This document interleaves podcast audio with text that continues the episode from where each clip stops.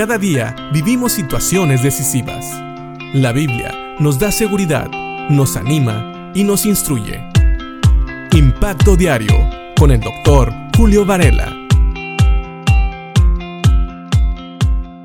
Josué ha estado hablando con los líderes de Israel y les ha hecho la pregunta, ¿servirán a Dios o servirán a los ídolos? Ya sea los ídolos de sus padres o los ídolos que iban a encontrar en otra tierra. Ahora los líderes deciden servir a Dios. Pero entonces también Josué los enfrenta con una realidad. Josué 24, versículo 19 dice, entonces Josué advirtió a los israelitas, ustedes no son capaces de servir al Señor, porque Él es un Dios santo y celoso. No les perdonará su rebelión ni sus pecados. Si abandonan al Señor y sirven a otros dioses, Él se pondrá en contra de ustedes y los destruirá, aunque les haya hecho tanto bien en el pasado. Aquí vemos dos realidades muy importantes.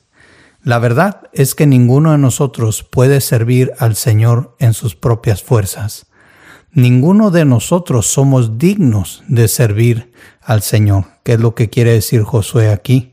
Ninguno de los líderes era digno de servir al Señor, porque el Señor también es un Dios celoso, un Dios santo y celoso. ¿Qué quiere decir esto? Que no podemos decir que servimos a Dios mientras servimos a otros dioses. Como ya expliqué antes, nosotros podemos tener ídolos, podemos hacer dioses, dioses pequeños, dioses hechos por nuestra mente, por nuestro corazón, por nuestras manos. Podemos hacer esos dioses de cosas, de personas, de trabajos, de dinero, de posesiones, de muchas otras cosas.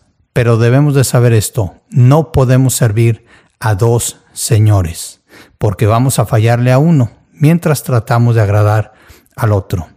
De la misma manera, aquí Josué le recuerda a estos líderes del pueblo de Israel que Dios los iba a abandonar si servían a otros dioses. Tal vez nosotros como creyentes, como hijos de Dios, no debemos de temer que Dios nos abandone, pero sí que podamos perder nuestra comunión con Dios. Así que piensa en esto. Si decides servir al Señor, recuerda, no lo puedes hacer en tus propias fuerzas. Por eso necesitamos afianzarnos y depender del Espíritu Santo, porque hoy en día nosotros tenemos a la tercera persona de la Trinidad en nuestros corazones, en nuestros cuerpos, en nuestras vidas. Él viene a morar en nosotros y Él es el que nos enseña las escrituras, nos ayuda a entender lo que Dios nos ha dicho y nos ayuda a poner en práctica todo aquello que a Dios le agrada.